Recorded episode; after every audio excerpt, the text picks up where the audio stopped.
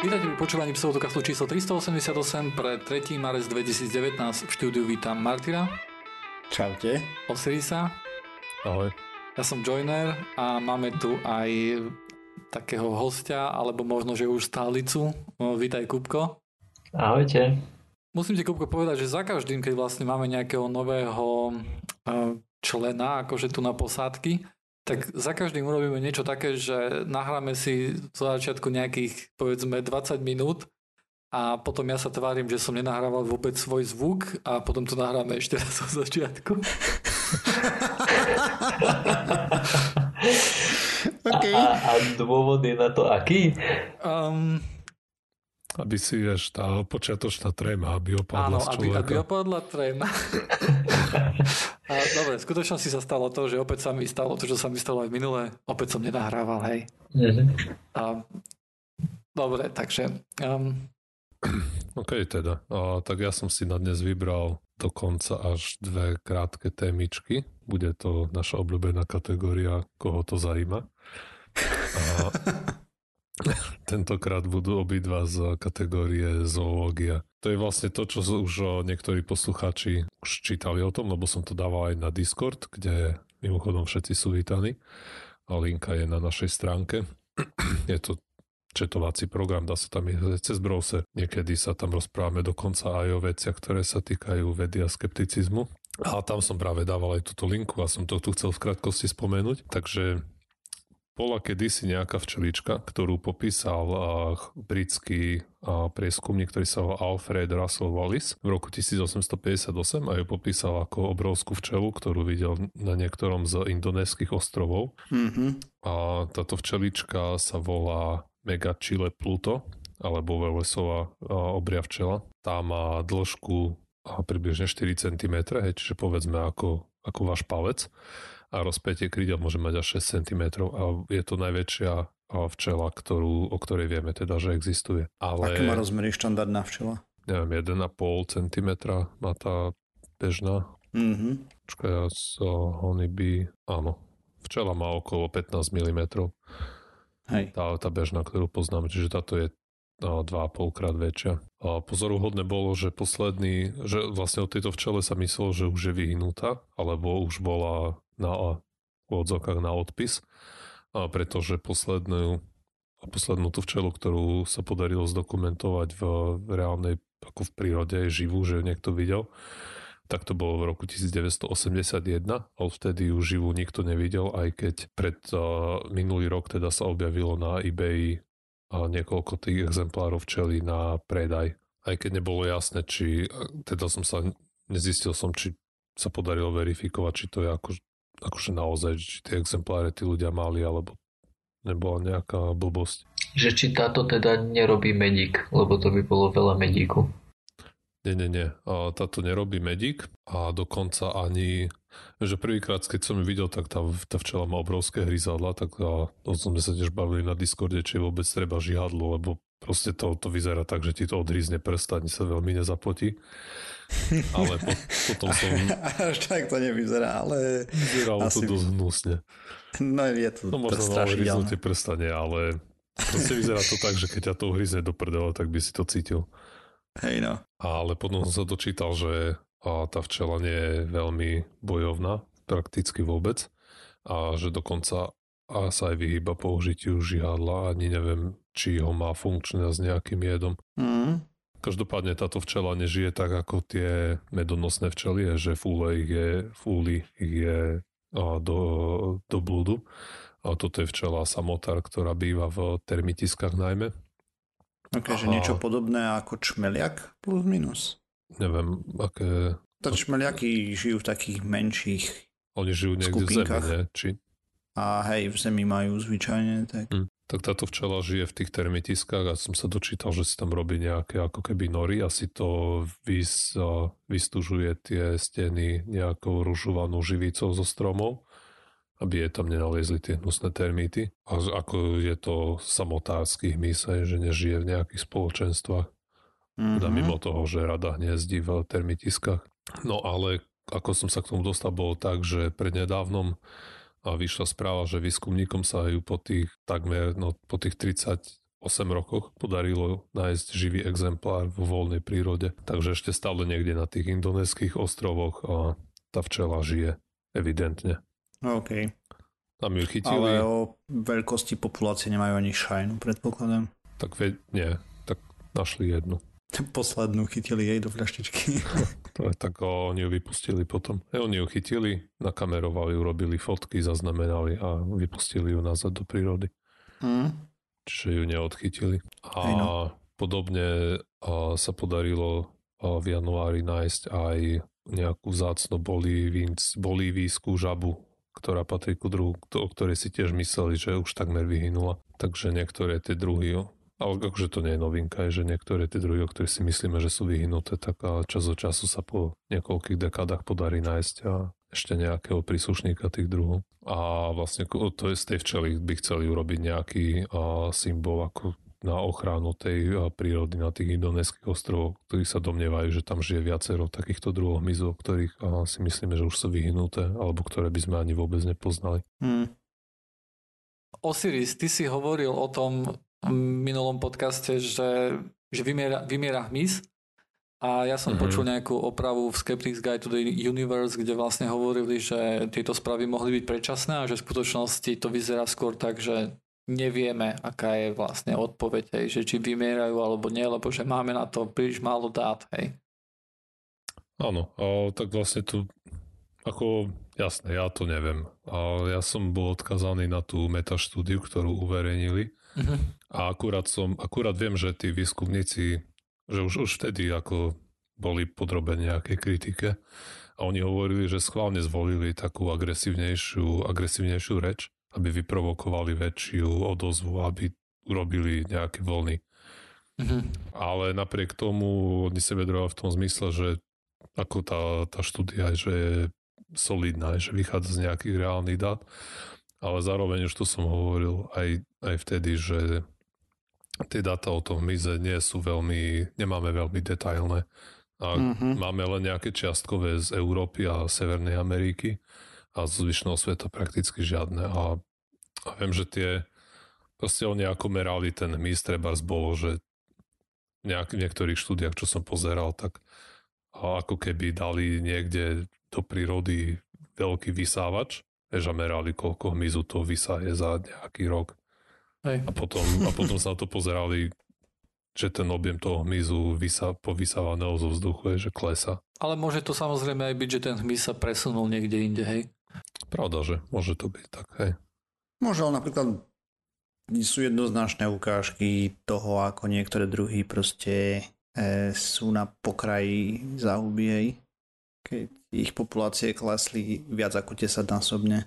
Len je to otázka, vieš, akože tej biomasy, že či sa naozaj akože rapidne zmenšuje, alebo sú to akože tá medzera, ktorá je tam niekde spôsobená tým, že nie nejaký druh je potlačený do úzade, že či niekto iný tam príde, hej, nejaký iný hmyz, alebo nie, hej, ale ja si napríklad myslím, že keď akože máme nejaké takéto dáta, akokoľvek sú akože nepresné, akokoľvek z nich nemôžeme akože niečo skalopevne vydedukovať, hej, tak sú to dáta, ktoré máme jednoducho, hej. A by som skôr tiež akože byl na poplach, hej, ak tieto dáta ukazujú, že niečo tam môže byť e, nejaký veľký úbytok, hej. Aj kvôli tomu jednoducho, aby sa, aby sa na to akože začali robiť naozaj štúdie ďalšie, aby sa zistilo, že vieš, keď napríklad, keď teraz vyjde 20 štúdie, ktoré povedia o tom, že OK, uh, nevymierajú tie druhy, hej, lebo vieme tu na to, toto to, to, to sme zmerali a takto sme to dokázali, tak je to super, hej, pretože Mm. vieš, niečo nové sme sa dozvedeli, čo sme nevedeli, hej. Pretože teraz momentálne máme veľmi úsečné akože dáta, hej, podľa ktorých to vyzerá, že je dosť možné, že ten úbytok je tam nejaký, hej. A možno, že aj dosť veľký. Len ťažko je to povedať samozrejme. Aj, tak aj keby bol menší, tak uh, viem, že oni hovorili, že to ubúda tempom 2,5% za rok. Aj keby to bolo treba z 0,5%, aj. Stále to, mo- to môže byť veľký problém, lebo my, ako sme hovorili, a ako vieme, aj stojí na začiatku mnohých potravinových reťazcov. Mhm. Presne. Vrátane nášho. Hej. A napríklad také pavúky, zase sú na vrchole potravinového reťazca, to oni redukujú počet ľudí, lebo ich žerú, vieš. A počkaj, pavúky žerú ľudí? Nie, ľudia žerú To pavúky. narážam na arachnofobikov, ešte, že ma nepočuje moja drahá. Počkaj, tvoja drahá nepočúva podcast? Ja, občas. Občas, hej, takže, no dobré. Tak to, to akože to nie sme z toho veľmi nadšení, hej. Nie sme, nie sme. By sme očakávali, že aspoň najbližšia rodina nás bude počúvať, vieš, keď už, keď už ty nie, tak to. No. Tak ma počúva dosť celý deň, vieš, takže je to tak. No ale mňa nepočuje ako je rok dlhý, vieš, keď len sem tam počuje. Ja ešte sem tam sa nenahrávam. Hej. No, Mhm.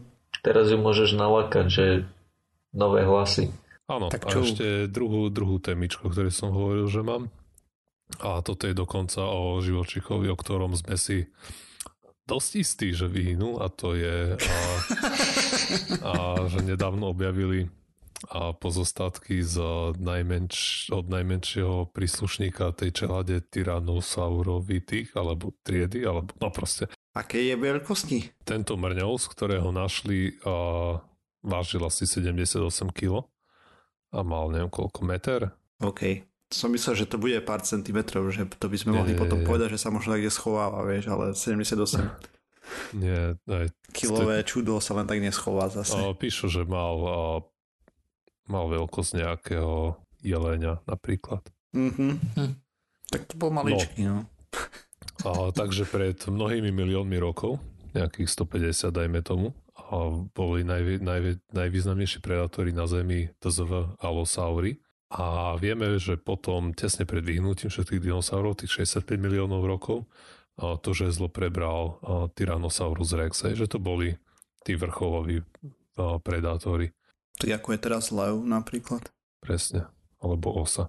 No a medzi tým, a, ale tie a, fosílie neboli veľmi kompletné, teda nevedeli sme, nemali sme do, a, tie fosílie, ako sa k tomu ten Tyrannosaurus rex dostal, že bol a, najväčší. A práve k tomu a, nám pomáha teraz táto nová a fosília, ktorú našli, ktorá, a, ktorú nazvali Moros intrepidus a ten našli v Severnej Amerike, niekde v Utahu pred a, 5-6 rokmi, 2013, pred 6 rokmi? A len teraz ako ohlasili, že áno, je, toto je nový druh a je to nejaký a, predchodca Tyrannosaura. A, a toho oddatovali nejakých, a, nejakých 80-90 miliónov rokov a, dozadu. No a zistili teda vďaka tomu, že vlastne vtedy sa začali vynárať tie tyrannosauroidné tvory a potom za necelých 15 miliónov rokov to už prevzali tie tyrannosaury, ktoré poznáme z filmov, je ten Tyrannosaurus rex, ktorý riadny, riadne veľký, hej. Ten, ten dorastal až do výšky nejakých 11-12 metrov a vážil, dajme tomu 6 až 8 tón. Ale čo som, čo som čítal, čo ma trochu prekvapilo, bolo, že alebo vidíš, prečo sa neopýtame z, uh, ostriálnych skeptikov, ako rýchlo vedel utekať Tyrannosaurus rex podľa vás? Tak prenechám samozrejme Kupkovi prvé slovo, keďže Pravda, že? Pravda, že? Podľa Jurského parku Aha. ich vlastne skoro nikdy nedobehol, keď ich naháňal. Ah. Takže čo to bude smerudajný údaj. Usain Bolt teka nejakých 30 km za hodinu, keď šprintuje, tak povedzme, že oni šprintovali viacej, tak povedzme, že 35 km za hodinu zvládol. Mhm. OK, teraz Martyr. Nada čerta, Jenner vie odpoveď. A, dobre, takže ja budem vychádzať z toho, čo vieme o predátorov a medveď sa zdá také nemotorné zvieratko, ktoré dokáže ale utekať rýchlejšie ako kôň, ktorý je v trysku a má dlhšiu výdrž. A keďže Tyrannosaurus rex bol pravdepodobne predátor, tak kebyže nevie dostatočne rýchlo zautočiť a vyšprintovať aspoň na krátku dobu, aby dobehol korisť, tak by asi dlho ako predátor nevydržal. Takže to bude sakra rýchla rýchlosť, neviem, nejakých 80 km hodine, 60. Mhm. Tak, ako to je správne, Joiner. No, tak... Ale som videl, tiež som videl uh, Jurský park. Myslím, že niekde som vtedy čítal, že uh, áno, bol to dokumentárny film o tom vlastne, ako, ako, ako sa vytváral vlastne ten film Jurský park a tam hovorili o tom, že kľudne mohol bežať 70 až 80 km za hodinu. Ale myslím, že realita je skôr taká, že um, nejakých 45-50. Mhm. A presne to takto na začiatku, teda tá, tá rýchlosť, to, je to samozrejme dosť ťažké odmerať z pochopiteľných príčin, lebo už nežijú. A takže sa musíme spoliehať na rôzne odhady a čo som sa dočítal, tak v začiatku naozaj si ľudia mysleli, že ten Tyrannosaurus vedel žíhať tých 60-70, ale potom postupom času, ako sa nachádzali ďalšie a kompletnejšie kosti alebo iné, proste iné kosti, začali mať presnejšie odhady o tom, koľko vážil treba ten Tyrannosaurus a akú mal asi lep, lepšie tú stavbu tela, a tak to znížili na nejakých, dajme tomu, okolo 30 km za hodinu, že vedel utekať. Mm. A to mm. kvôli tomu, že proste keby bol ťažší, aby žíhal rýchlejšie, tak a, už by tam mal problém, proste tie kosti by mali problém ho uniesť, lebo predsa má, to, má 6 tón. A ešte ďalší dol, ktorý uvádzali, ktorý tu nezaznel, je, že keď proste také hebedo, keď uteká rýchlo a teraz sa niekde potkne o kamienok, ťažké 600 nový kolos nabúra povedzme 50 km rýchlosti, tak toto môže pokojne zabiť na fleku. Hej no, tá zotrvačná sila tam bude masaker. A s kombináciou týchto faktorov, čo som čítal, tak ten konceznus je niekde okolo tých 25-30 km za hodinu, že vedel utekať. všetky tie obrovské tvory sa pohybovali pomalej plus minus, hej. No, možno, že keby mal 4 nohy, keby bežal na 4 nohách, tak by to bolo niečo iné, že by mal väčšiu stabilitu. A ten, tá, tá váha, vieš, na každú nohu by nebola taká veľká, ale keď bežal len na dvoch nohách, mm-hmm. tak asi, asi tomu riadne komplikuje situáciu. OK. A ešte som pozeral, že tiež keď hádali, že aké dlhé kroky robil, tak niekde som sa dočítal, že nejaké 5-metrové kroky vedel robiť, alebo skoky. To dosť. To je dosť, no. sakra dosť. A... Aký bol veľký celkovo? Že v porovnaní s jeho veľkosťou tých 5 metrov je, je koľko? Že polovica tela? Keď nebudem rátať chvost. Na dĺžku a najväčšie exempláre mali okolo 12 metrov, ale keď stal ako spriamený, tak mal koľko 3,5 to znamená, že keby sa prechádzal popred taký tradičný košický panelák, tak by ti pozeral na prvom poschodí do bytu bez problémov. Za predpokladu, že máte prízemie. Mm. Nepočkaj, a čiže na dĺžku mal tých 12 metrov ten najväčší exemplár a keď stál, tak a, mal nejakých povedzme 4,5 a 6 metrov. Čiže dva poschodia. Dve. Dve poschodia, díky.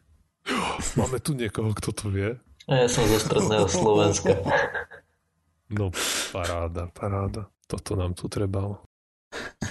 To pekne, no. Celkom gebetko to bolo. No a teraz našli toho mrňovca. A ešte vidíš, čo vieme, že ty, Jurský park nezvládol dobre a to bolo to operenie tých dinosaurov. Že vieme, že no tak z tam boli pierka. zobrazené všetky ako plazy, ne? A toto Presne malo... tak. A práve Tyrannosaurus bol jeden z tých teda podľa, vyzerá to tak, že ak mal perie, tak iba v mladom veku, keď sa vyliahol. Až tie mm-hmm. dospelé jedince buď nemali žiadne, alebo boli len operené len na malej ploche tela. Aha. Film akože má nejaké ospravedlnenie, hej? V momente, keď tak vyšiel... boli také poznatky hlavne áno, ešte. No jasne. Viete. Ale aké ospravedlenie má slovenská bratislavská zoo? Že nemá dinosaury? Má. Tam je akože časť... T- tí ľudia, čo tam pracujú, vôbec sa nedozdelávajú, takže oni žijú v 80 rokoch. Teda... Podľa mňa to bola vec, ktorá bola urobená kvôli tomu, že deti chcú vidieť dinosaury možno. Hej. Aj tak, tak si ich poznajú z filmov, tak ich chcú vidieť, vieš. Kto vie, čo by za pozdvižení, ale tak niekde začať treba, hej. Niekto to musí hej. začať, alebo mal by začať. A ale my to nebudeme. Popularizovať. Prečo? Velociraptory my mali pierka, nie? Mhm. Hej, ale my to nebudeme, ktorí začnú tým, že my začneme akože kresliť. Čiže neotvoríme si zo s Áno, presne tak. Treba vyklonovať nejakých na základe DNA, nie? nie, z nie, tohto nie. a potom... Počúvaj ma, jediné, čo môžeme urobiť je povedať, že milí div... poslucháči, pardon, skôr som povedal diváci, milí poslucháči, zavrite si oči, ak náhodou nešoferujete alebo niečo také a si predstavujte, že dinosaury majú perie. To je všetko, čo môžeme urobiť pre túto problematiku. Mm-hmm. Je S veľkou pravdepodobnosťou bude operený každý dinosaurus, o ktorom rozprávame. Až na výnimky. Jo. Teraz má loptu zase Bratislavská zoo. Sú tak ja tu dám malú vsúvku. niečo vám prečítam, hej? A Okay. vy mi vlastne vysvetlíte, že či je to pravda alebo nie. Kupko, dávaj pozor. Dávam, dávam. Začínam pochybovať o tom, že človek mohol vzniknúť evolúciou. Nevychádza to však z krea- kreacionizmu. Keď sa pozerám na úžasnú komplikovanosť a dokonalosť ľudského organizmu alebo iných živočíchov, kde je celá plejáda perfektne dokonalých a premyslených vecí, ako mohla takáto dokonalosť vzniknúť? Podľa darwinizmu selekciou náhodne mutovaných druhov. Tomu prestávam veriť, pretože je to kombinatoricky nemožné a na takýto postup jednoducho nebolo dostatok času. Ale ešte stále zbieram z kameneliny a neustále o tom rozmýšľam. Evolúcia je založená na tom, že počas vývoja druhov živé organizmy náhodne mutovali a len tie najdokonalejšie prežili. Len na molekulovej úrovni existujú bilióny kombinácií, ktoré sa dali vyskúšať. Život dokázateľne neexistuje dlhšie ako 2 miliardy rokov, čo je príliš krátky čas na to, aby sa vyvinul do takejto dokonalosti. To je matematicky nemožné. Keď si zoberieme priemerný ľudský život v dejinách ľudstva, vystriedalo sa tu priveľmi málo generácií na to, aby mohlo vzniknúť niečo také dokonalé ako ozok, mozog alebo aj hadí jed. Tak čo mládež? No. Eh, To povedal kolega Mistrik. Správne. Takže, základné nepochopenie evolučnej teórie. Len aby som to upravil, hej, akože povedal toto naozaj Robert Mistrík, hej, bývalý kandidát na prezidenta, ktorý už odstúpil, takže už to nie je politické. Už o tom môžeme rozprávať, hej, keďže už ho nemôžete voliť, aj keby ste chceli. Prišlo mi to ako také celkom zaujímavé, kde vlastne hovorí na začiatku, že nevychádza to však z kreacionizmu a potom opakuje presne tie veci, ktoré tvrdí vlastne kreacionizmus, hej. Mhm. Mhm. Presne tie desinformácie. Áno. Toto bolo z roku 2005, hej, takže medzi tým sa akože jeho názor mohol, mohol zmeniť a to akože cieľom tohto ani nie je nejako zosmiešniť alebo niečo také, hej, už momentálne si možno myslí niečo iné. A tak to je jedno, kto to povedal, lebo je to dosť rozšírený argument. Aj. Áno. Ale je chybný práve v tom, o tom sme tu už opakovane hovorili, ale kľudne sa k tomu vrátime. Proste tom to hovorí tak, ako keby všetky tie zmeny náhodné museli nastať náraz, že vždy sa hádže kockou od znova tá evolúcia. A to vieme, že to nie je pravda, pretože evolúcia je práve kumulatívna, že všetky tie zmeny sa proste A nevedie k seba. optimálnemu riešeniu. A v žiadnom navyše. prípade sa nedá povedať, že ako to hovoril, že to je najdokonalejší, že prežije? Alebo Áno. niečo, no, tak to, To nie je proste nie je pravda. Je to, bo ten živočích, pravda, že nie je dokonalý, ale evolúcia je dobrá v tom, že nájde to lokálne maximum aj pre nejaké trademark by Joiner. Že A to, to vôbec proste- nemusí byť pravda. Napríklad niekedy sexuálne znaky prevážia nad tými, ktoré sú efektívne pre život svojím spôsobom a len ten, ktorý je krajší, má viacej potomkov a tá mutácia sa rozšíri. Aj napriek tomu, že druhý by bol chytrejší, a akože lepší lovec trošku, alebo čo. Hovoríš o sexuálnej selekcii, hej. E, Napríklad, hej, tam je via- tých tlakov sú rôzne a nie vždy dávajú zmysel, hej, na prvý pohľad nie sú akože tie najoptimálnejšie. Hej, že Myslím, že to je stále trošku kontroverzné, ale hej. Hej, lebo ty ešte za to pozeráš optikou, čo je optimálne, hej. ale ty Hej. môžeš si stanoviť podmienky optimálnosti. Hej. No hej, ale to som sa tu Že keď- snažil naznačiť, že on tam tvrdí, že je najdokonalejší organizmus, ale ty si nevieš nadefinovať, ktorý je najdokonalejší z nich. Je najdokonalejší ten, ktorý uloví o jedného vtáka za deň viacej, alebo ten, ktorý bude mať o troch potomkov viacej. A proste tiež sa nedá povedať, že človek je konečné štádium, že k tomuto všetko speje. Bo to tiež vieme, že nie je pravda. prípade. my sme len jeden z mnohých konečných, vlastne každý živočí, ktorý dnes žije, je konečné štádium najvyššie v úvodzovkách najdokonalejšie pre svoj druh. Hej. Pre konečné čas. momentálne Pre prechodné. A možno človek smeruje k, sme tu rozprávali o tých akvamenoch, hej, minule k vlastne nejakej mutácii medzi človekom a tuleňom. A keď sa roztopia ľadovce, tak oni prežijú. Jediný by musel je. To by si musel mať izolované ste takto spoločenstva ako tí, čo žili na tom mori. Hej, ale aj, Ale aj medzi ľuďmi, akože veľmi v minulosti bola nejaká teória, ktorá vlastne hovorila o tom, že my už vlastne sa nevyvíjame a to kvôli tomu, že je nás jednoducho také veľmi veľké kvantum a že jednoducho nie, nie sú na nás kladené nejaké také veľmi veľké selektívne tlaky, hej, ktoré by umožnili to, aby, aby Ale sme to sa nie nejak je pravda. rýchlejšie vyvíjali. No áno, preto hovorím, že v minulosti sa to e, sa Mhm. bola, ako, bola nejaká taká hypotéza, hej, nepovedal by som ani, že teória. No ale potom sa Hej. prišlo na to, že, že akože nejakou genetickou analýzou, že, že to nie je pravda, hej, že, že, že, ne, že ten vývoj tam je a je taký rýchly, ako keby je jedno, že koľko nás je, hej, akože tie tlaky sú tam stále. A tie tlaky Mhm. môžu byť nejakého iného charakteru ako toho, že, že nezobierame od hladu, alebo ja neviem čo, hej, že nás Ako je, treba povedať, že je malá pravdepodobnosť, že z ľudí sa vyvinú teraz dve rozdielne druhy. Aspoň pri aktuálnom usporiadaní sveta, kde to premiešavanie génov je pomerne Aj, Súmerné. pričom druhý pre tento účel zmyslíme to, že nebudú sa môcť medzi sebou množiť. Hej. Mhm. Ale napríklad kebyže budeme mať tú trvalú posádku na Marse, dajme tomu, nejakých 300 rokov sa budú vyvíjať tam a tu ľudia, tak sa môže dojsť k takému štiepeniu proste v 300 je málo, ne? To sú koľko? Mhm. 4 generácie. No, Záleží dobre, od toho, aké, že aké tlaky tam boli, hej. Hej. Ale pravdepodobne áno, by to bolo málo Ak na to, aby, 300 je sme, málo, dobre, tak som aby sme mohli hovoriť o, o tom, že už keď prídu Marťania na Zem, takže sa nebudú vedieť tu rozmnožovať s nejakým ľudským, hej, akože oným. To nie, ale čo- bude čo na nich bude? vidno zmeny. Áno, áno. Jasné. Tak na práve to, to som chcel na to povedať. nepotrebuješ mať ani akože niekoho poslať na inú planétu, hej. Keď si, Mhm. keď si pozrieš, tak napríklad, uh, vieš, napríklad uh, Žid, alebo niekto, kto je napríklad z uh, Islandu, alebo nejaký Švéd, hej, sú tam jednoducho nejaké, nejaké znaky, podľa ktorých, vieš, akože by si možno že vedel rozoznať, že, že skadiaľ pochádza, alebo skadiaľ má akože rodičov a tak ďalej. Hej, keď sú tu také uzavretejšie komunity, tak jednoznačne. Áno, áno.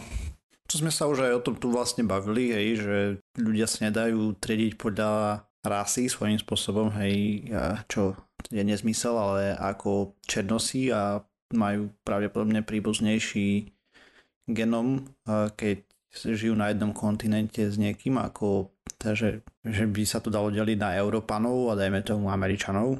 Áno, teda vlastne sme hovorili, že rasizmus je somarina, ale xenofóbia má nejaký logický základ.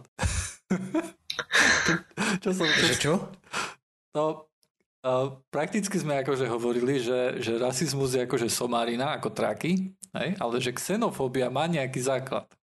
Áno, Hej? hej. Akože to Žiaľ. neznamená, že je morálna, rozumná, hej, ale aspoň vieš, akože môžeš povedať, že áno, že sú tam nejaké rozdiely, hej, či už akože sú to nejaké viditeľné a tak ďalej, hej, že ako hovorím, keď, keď je niekto z Islandu, tak práve podobne bude mať nejaké blond vlasy, hej, a svetlé oči, hej. No. Mhm. To už, to už, to už potom asi nič nemôžeš povedať ďalej už asi o tom, hej. Ešte môžeš povedať, že uh, si pamätáte, že bolo jedno očkovanie proti chrípke, ktoré na Islande malo nejaké dosť veľké nepriaznevé účinky. Ja nie.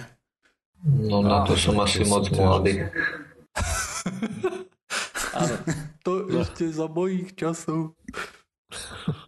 No, ne, nechcem o tom rozprávať, si to veľmi už nespomínam, ale mm, boli tam akože nejaké, nejaké vedľajšie účinky, akože nič vážne, hej, nebolo to, že by tam všetci zomreli, to, to, to, o, tom, o tom by sme vedeli, ale tým, že oni tam vlastne majú, majú nejakú, alebo v minulosti možno, že mali možno, že teraz je to už nejaké lepšie, tú nízku genetickú um, Diverzitu. nejakú diverzitu, áno, tak uh, tam sa niečo vyskytlo, hej, akože s nejakým očkovaním proti chrípke. Není to oveľa lepšie. Teda ešte pred 5-7 rokmi to nebolo lepšie, takže Hej. to viem len podľa toho tam známeho, ktorý sa tam kamaráta vlastne, ktorý sa tam ženil a keď ideš na rande, tak si stále pozeráš, že ako ste od seba vzdialení. Potom, Aj, či náhodou nie ste nejak veľmi že blízka rodina. generácií je medzi vami, že aspoň Mhm. 5 by bolo vhodné, alebo tak, ne, už si nepamätám presné detaily, predsa je to pár rokov, čo sme sa o tom bavili. Dobre, a ja som chcel rozprávať, máme tu nový druh pseudovedy zase. Určite. Takže čo by ste povedali na to, že Batorička mala pravdu? Alebo skôr teda nemala, ale dajme tomu, budeme pracovať s takou hypotézou, že mala. A teda, že krv mladých ľudí, keď, ale ne, nesmie sa v nej kúpať. Dobre, čo sa deje? V Amerike som... Nepodarilo sa mi ten úvod, jak som si to predstavoval. Takže to začneme tým. Takže v Amerike existuje spoločnosť, teda pred ktorou varovalo FDA a popisovalo, že praktiky, ktoré vykonávajú, nie sú preto žiadne dôkazy a navyše praktiky, ktoré vykonáva, môžu priniesť značné rizika. A teraz tá praktika je... je... Prosím? Je to, je to reklamná agentúra? je to Coca-Cola? Takže praktika je, že ti dajú mladú krv a účtujú si 8 tisíc dolárov za liter alebo 12 tisíc za... Toto som videl v seriáli Silicon Valley. Akože dožili, alebo napitie, alebo čo sa Normálne transfúziu ti spravia. Aha, OK. Trvá to deň až dva, sa vysí podľa objemu, čo pomerne krátka doba na taký objem krvi. No, ale te, tak teda o čo ide, hej, to FDA už vydalo varovanie a pravdepodobne bude postupovať ďalšie kroky, toto bol jeden z prvých. Spoločnosť sa volá Ambrosia, ktorá, robí, ktorá to robí a okrem toho je kopec ďalších startupov orientovaných na zisk v tomto, v tejto zabavke retardovanej doslova. Za tou Ambroziou stojí človek, človeči, ktorý sa volá Karmazín, tak zbežne, čo som o ňom zistil, bolo, že má zakázanú akúkoľvek medicínsku prax v štáte Massachusetts. Nikde inde nemá ďalej licenciu, hej, že by niečo takéto prevádzkoval, ale očividne to nevadí. Nedopatral som sa presne prečo a len som videl rozsudok, kde bol podpísaný, že nebudem toto robiť a, a tak ďalej, hej. Ako to mal už také no no no výstražný prst dvihnutý. Uh-huh. A teraz poďme si porozprávať, prečo sme sa dostali asi do tejto situácie. Pred nejakou dobou, neviem, či som dokonca nerozprával tu o tom aj v pseudokaste, vyšla štúdia na myšiach, kde napojili a teraz tam im spravili e, latinské slovo, preto som zabudol, ale v princípe im prepojili cievný obeh, ten krvný obeh vlastne. A dve myši zošili nejakým spôsobom dokopy. Jedna bola stará, druhá bola mladá potom tej starej sa zle, zlepšili nejaké kognitívne vlastnosti alebo niečo podobné a všeobecne sa jej údajne darilo lepšie. Takže predpokladám, že niekde z tejto štúdie sa dopracovali k tomu, čo robia teraz, lebo chlapík tvrdí, že tá jeho výmena starej krvi za mladú v človeku zabraní starnutiu, strate pamäte, demencii, Parkinsonu, skleróze, Alzheimeru, e, ochrení srdca a potom ešte aj posttraumatický stres. Čiže všetko. PPTSD vlastne. Že toto všetko to ako zmluve a dokonca sa nechal po- počuť, že nechce tvrdiť, že ti to dá väčšinu mladosť, ale že je to blízko. No, Taký voľný preklad. že, že takmer, takmer sme tam.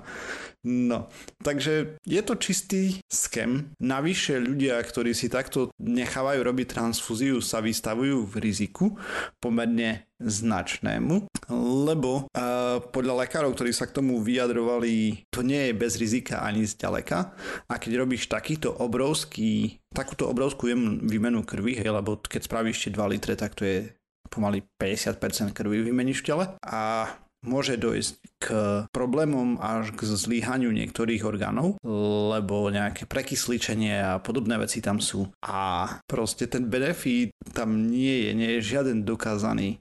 Nie je jedna štúdia, ktorá by toto, tieto jeho tvrdenia podporovala. A čo je na tom celom najhoršie, že médiá tu zobrali samozrejme upíry a neviem čo a reklama zadarmo. Proste 20 palcové titulky a podobné nesmysly, hej, samozrejme, totálne nekriticky, takže e, očividne biznis sa mu darí. A navyše, ešte ten článok, z ktorého som čer- čerpal z... Bla, bla, tá stránka má také meno, že to ani prečítať neviem. A Huffington Post, tak oni sa dopatrali, že jedna z tých krví, alebo lebo to sú značené, hej, tie krvi, keď niekto daruje, tak bola z nejakej juhotexaskej uh, krvnej banky, ktorá najíma vlastne mladých týchto darcov, aby zachraňovali životy, ale podpisujú nejaký koncent, e, vlastne súhlas s tým, že môže byť tá krv použitá aj iné medicínske úkony. Hej, že môže byť použitá aj na iné medicínske úkony. No a keď ich potom kontaktovali, tak z jedného tá zásobáreň vlastne sa rozhodla, že ďalej už nebude predávať tú krv uh, tej spoločnosti. Proste je to čistý nonsens ďalší, čistá pseudoveda, som zvedavý, kedy to dobehne aj na Slovensku a do Európy, tieto nezmysly. Predpokladám, že dlho Ja to na seba nenechá čakať. že aj a, plazmu takto transport, transplant, transfúziujú. Proste, že nie krv, ale len plazmu. Hej. To som zachytil niekde s krvnou plazmou, nie priamo s krvou. Ale potom, ako jasné, hej, tak si o tom začal hovoriť, tak no, myslím, že tiež som o tom niekde čítal.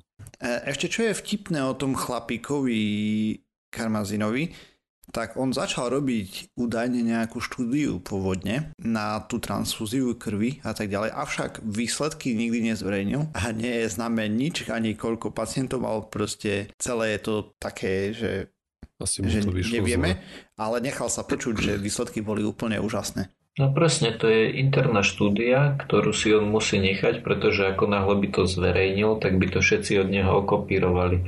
To je úplne bežná prax. Čaká na patent. To je, to je, Čaká to je taká veľmi častá výhovorka, nezmyselná. Akurát tuto neviem, že v čom, keď je to čisto iba, že kúpim krv a potom ťa pripojím na infúzku. Ináč toto je taká vec, ktorá ma celkom zaujíma. Keď ti do tela nalejú 2 litre krvi, oni ti aj nejakú odoberú, alebo... Tak asi musia, ne? Predpokladám. Ako technika tam nebola presne popísaná, ako to robia.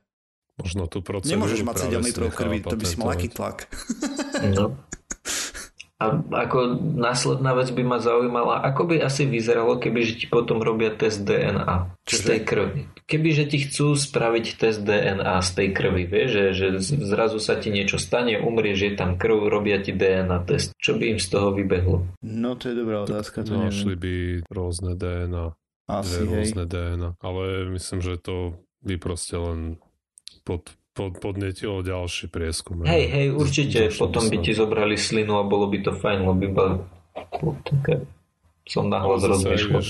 ti ju transportujú, tak transplantujú tú krv a o niekoľko týždňov všetky tie krvinky vychcípajú. Mm. Mhm. Ale tiež ako proste to podľa mňa stačí tomu človeku darovať krv a sa ti vytvorí funkel nová predsa. Ale ako jasné je, že tá, ten ském operuje s tým, že tá krv, čo sa ti vyrobí nová, tak tá je už stará ako ty. Hej. Hej. Zlá, pokazená, že tam majú defekt tie krvinky, chodia o barle, nedá sa. No proste to je konina. Ako je tam nejaké racio za tým, treba povedať, hej, lebo to mladšie telo, keď vyrába, tak asi je menej chybové, dajme tomu, alebo tak, hej. To je volovina, ne? Ale fakt nič, nič není dokázané. Nejaká predbežná štúdia bola s niečím podobným robená a neukázala žiaden efekt. Čistá zlodejina a ešte navyše nebezpečná zase. Pravda, že? Aj no, pseudoveda nemusí znamenať, že to nefunguje, hej. Aj napriek tomu, že väčšinou to tak je, žiaľ. Hej, ale niekedy pseudoveda sa môže ukázať, vedou sa vlastne môže dokázať, že nejakú, nejakú funkcionalitu má. Keď jednoducho ty len tak si niečo vycúca z prsta, hej, tak to ja si tiež te- teraz môžem vycúcať z prsta, že kapusta lieči rakovinu a poďme to teraz všetci papať, hej. Má to asi Tiež by si rovnako. okolo toho vedel postaviť argument, čo znie dobre zdravému sedliackému rozumu. No, však čo, však kapusta je super. No, Má málo kalórií, čím menej kalórií, tým menšia šanca, že budeš obezný, čím menšia šanca, že budeš obezný, tým menšia šanca, že budeš mať rakovinu. Pozri sa, to všetko ide ruka v ruke. Zapadá to do seba.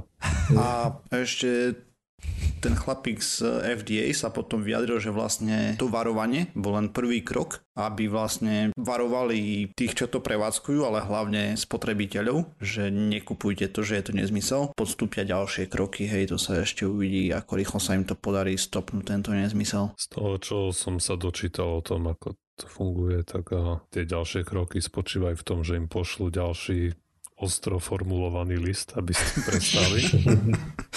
A to je niekoľko nasledujúcich krokov, ktoré FDA robí. Hej, no. A potom je to veľmi otázne. Tak Lebo- eh, druhá možnosť je, že niekto fakt dostane komplikácie z tej transfúzie, mu zlyhajú nejaké orgány, tam zomria a potom ich pozatvárajú. No, tak. No, To by museli ešte Nie, nie. potiaľ, potiaľ. On to robil na vlastné dokázať, riziko. A podpíše 300 papierov a experimentálna liečba. ak sa niekomu niečo stane, tak to určite bude iba tým pacientom a nikdy nie tomu šarlatánovi, hej. Mm, Väčšinou to tak je. Pri najhoršom to presťahujú do Mexika. Majú. hej. Dobre chalani, Takže myslím, že máme celkom pokročilý čas. Ako určite viete, ja akože blogujem, hej, teraz aktívne, už som napísal druhý článok o raste. Nie je to na pseudokaste samozrejme. No a som našiel vám takú hnusnú vec v raste, hej. Rast je ten programovací jazyk, o ktorom tu stále básnim, hej. No, je to monoformický jazyk a to, to, to znamená, že, že každá tá funkcia vie prijať iba nejaký špecifický typ, lebo je to aj strongly typed. Jedna vec, ktorá tam je úplne odporná je to, že keď eh, chceš príjmať cez generics do nejakého optionu, tak option vlastne iba v jednom, iba v tom sám máš vlastne nejaký typ, ale v tom none nemáš žiadny typ špecifický pre, pre ten generic. Ale nerobí to, hej. A toto mi fakt, že prekáža, lebo ten rast kompilátor je celkom múdry a robí veci, ktoré by ťa ani nenapadli niekedy, ale to, táto vec ma napadla a to tam jednoducho malo byť. No, už presne viem, čo si myslel tým, že chceš IT podcast, kde posluchači, ktorí sa tomu nerozumejú, budú rozumieť akurát Vítajte, toto je epizóda a dovidenia. Dneska sme sa rozprávali. Tak pozri sa, keby to, bol, keby to bol celý podcast, tak aspoň by som poriadne vysvetlil, čo je to ten monomorfický jazyk. Hej, no. Aspoň no, veď, určite. Dobre, a tým sme sa dostali k koncu pseudokastu číslo 388. Nájdete nás samozrejme na Facebooku, Google+, zatiaľ, žiaľ, už iba do apríla, a potom Google Plus ide do väčšných lovišť na Twitteri, všetkých možných, nemožných podcastových agregátoch vrátane iTunes, kde vás prosíme o hodnotenia. Pomáha nám to, aby sme sa zviditeľnili, aby nás viacej ľudí začalo počúvať a nejak sa dostali ku skepticizmu alebo aj ku nejakému rast programovaniu. Toto um, budeme sa počuť ako stále o týždeň. Samozrejme ešte stránka www.pseudokaz.sk, aby som nezabudol. A to bude všetko. Takže ďakujem všetkým zúčastneným. Máme tu jedného nového ktorý sa pomaličku bude zahrievať a myslím si, že vzhľadom na to, že ja som nebol schopný sa už druhýkrát pripraviť a pripraviť si niečo na tie reklamy a začať o tom rozprávať, tak myslím, že by to mal jednoducho chytiť kupko a povedať si, že joiner, toto je koniec, ja ťa nahradzujem, ja budem rozprávať o reklame a toto je the end. Hej? Takže... Ale potom to nebude podľa tvojej chutí, aké reklama odporná, zlá. A nie... Nie, nie, nie. To, nie to, to, to nejde o chuť. Hej? Tu ide o to, aby sme sa pozreli na nejaké faktické veci a pozreli sa aj na dobré, aj na zlé veci, čo robí mm-hmm. reklama. Hej. Tu nejde o to prezentovať môj názor. Tu ide o to, aby sme prezentovali názor vedy. Ten správny. Správny, áno. Ktorý sa čirou náhodou zhoduje s tvojim. Nie. Dobre, takže zatiaľ sa majte poslucháči. Čaute. Ahojte. Čaute.